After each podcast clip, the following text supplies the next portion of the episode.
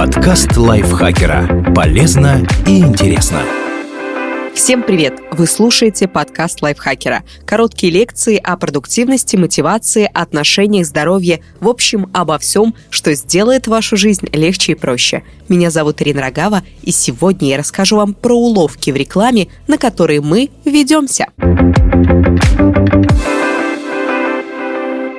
Научитесь отличать правду от маркетинговых манипуляций, чтобы не выкидывать деньги на ветер. Использование правильных персонажей. Редко реклама обходится совсем без людей, и все они там находятся не случайно. Вот наиболее распространенные типажи. Знаменитости. Популярный человек рассказывает, что ест этот творожок, моет голову этим шампунем, принимает эти витамины и чувствует себя превосходно, а выглядит еще лучше. И покупателю кажется, что если он купит рекламируемый товар, то сможет приблизиться к звезде – да, они не выступают на одной сцене, но пьют одинаковый йогурт. А витамины, возможно, приведут к гладкой коже лица и большим заработкам – но стоит помнить, что медиаперсона появилась в рекламе, потому что она уже звезда, без всяких творожков и шампуней. Обычные люди. Домохозяйки рекламируют стиральные порошки, пенсионеры – лекарства, простые потребители оценивают товары и радуются покупкам. Приятная картинка, которая направлена на уменьшение критического отношения к товару. Разве будет врать эта милая мать, у которой трое детей в очередной раз испачкали коленки брюк в траве? Конечно, будет, ей же за это платят врачи и эксперты. А рекомендация из уст человека с профильным образованием всегда звучит весомо. Это может быть конкретный специалист, и в рекламе будут указаны все его регалии. Или советы спрячутся за общей фразой вроде «советуют лучшие отоларингологи мира». Однако, если речь идет о препаратах, космических манипуляциях или лечебной зубной пасте, специалист не будет давать рекомендаций, не видя вас. К тому же в рекламе советы получаются однобокими, и у средства может быть множество аналогов не хуже, но дешевле манипуляции цифрами. Мы привыкли доверять цифрам, потому что они ассоциируются с фактами, которые легко проверить, и экспериментами, показавшими такой результат но умеючи легко манипулировать цифрами так, чтобы они ничего не значили. Наверняка вы сто раз слышали что-то вроде «ваши волосы становятся до 50% крепче». Звучит неплохо. Только до 50 – это и 49%, и 1%. Но даже если информация о цифрах дана в максимально корректной формулировке, стоит ознакомиться с текстом под звездочкой, который непременно должен быть на баннере или видеоролике. Нередко оказывается, что потрясающие числа вовсе не результат клинических исследований. Просто средства раздали 100 пользователям, которым показалось, что оно укрепило, отбелило, напитало, отстирало в два раза лучше.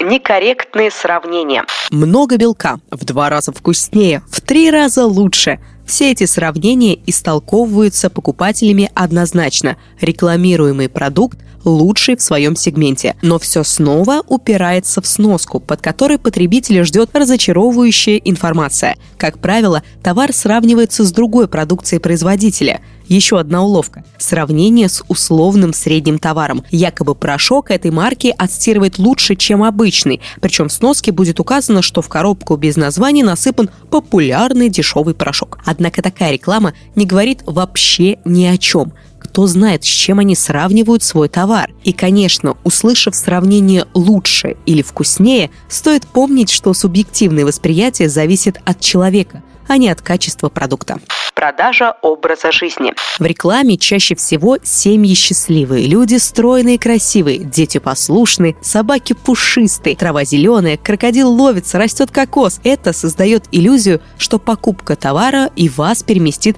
прекрасный мир, где каблуки и двигатель не ломаются, а пары в белых одеждах собираются на велопрогулку даже в дождь, потому что у них крепкий иммунитет и укладка сохраняется при урагане. Но вряд ли стаканчик йогурта способен коренным образом изменить жизнь, если он не просрочен, конечно. Использование и навязывание комплексов. Вы могли никогда не задумываться о форме, например, пяток. Однако, если из каждого утюга будут транслировать, что круглые пятки – это повод стыдиться, но суперновый фиксатор сделает их треугольными, треугольными, немало потребителей проведет часы, разглядывая ноги, а кто-то потом отправится за покупками. С уже существующими стандартами делать эффективную рекламу еще проще. Один-два ролика, в которых бегуна упрекают за влажные подмышки, и вот вы уже ищете дезодорант, чтобы не потеть в спортзале, хотя именно там делать это вполне логично. Неправдоподобный внешний вид товаров.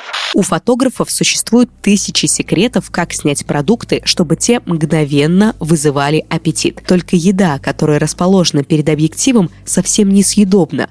Фрукты для блеска сбрызгивают лаком для волос. Вместо сиропа используют машинное масло. Торт прослаивают картоном, чтобы не осел. Вместо молока берут клей, а пену у пива делают моющим средством. Игра в ностальгию. Реклама охотно предлагает продукты со вкусом детства и качеством, как раньше. Подобное описание должны перенести в прошлое, где сахар был слаще, а жизнь беззаботнее. На деле эти характеристики ничего не говорят о товаре и играют на эмоциях потребителя. Попытка выявить лидеров и стимулировать отстающих. Люди в большинстве своем пытаются претендовать на оригинальность, но чувство общности все равно сильно. Поэтому слоганы вроде Тысячи россиян уже купили это. Или «Женщины выбирают краску для волос номер один», направлены на то, чтобы вы подумали «Все уже попробовали, чем я хуже». С другой стороны, маркетологи играют на чувствах тех, кто во всем хочет быть первым. Здесь и постоянно выпускаемые новые модели техники, практически ничем не отличающиеся от старых, и предзаказы и прочие уловки, направленные на превращение потребителя в лидера использование недостаточной информативности. В начале 2000-х практически каждая реклама подсолнечного масла сопровождалась упоминанием, что в нем нет холестерина. Не все понимали, что за холестерин такой, но было ясно, если говорят, что его нет, значит это что-то плохое. Позднее выяснилось, что в подсолнечном масле его и быть не может – но принцип, использованный в рекламе, сохраняется. Нередко производители, пользуясь незнанием покупателей, лукавят. Например, в магазине рука сама тянется к соку, на котором написано «без консервантов». И действительно, в составе ни одного ингредиента, начинающегося с буквы «Е», только безобидная лимонная кислота – вот только она выступает в роли консерванта и входит в список пищевых добавок как Е330. Этот текст написала Наталья Копылова. Ей огромное за это спасибо. Вам спасибо, что дослушали этот выпуск до конца. Теперь вы знаете про все уловки маркетологов, которые они используют в рекламе и не будете на них вестись. Но, пожалуйста, поведитесь на мои следующие слова. не забывайте ставить лайки и звездочки нашему подкасту, подписываться на него, а также заходить в наш чат в Телеграме, который называется «Подкаст лайфхакера». Мы вас там ждем, будем общаться на интересные темы. Там можете действительно пообщаться с нами, со мной лично, да, я там сижу, а всем отвечаю, всем-всем-всем, так что заходите, ссылка будет в описании. Я прощаюсь с вами до следующего выпуска. Пока-пока. Подкаст лайфхакера. Полезно и интересно.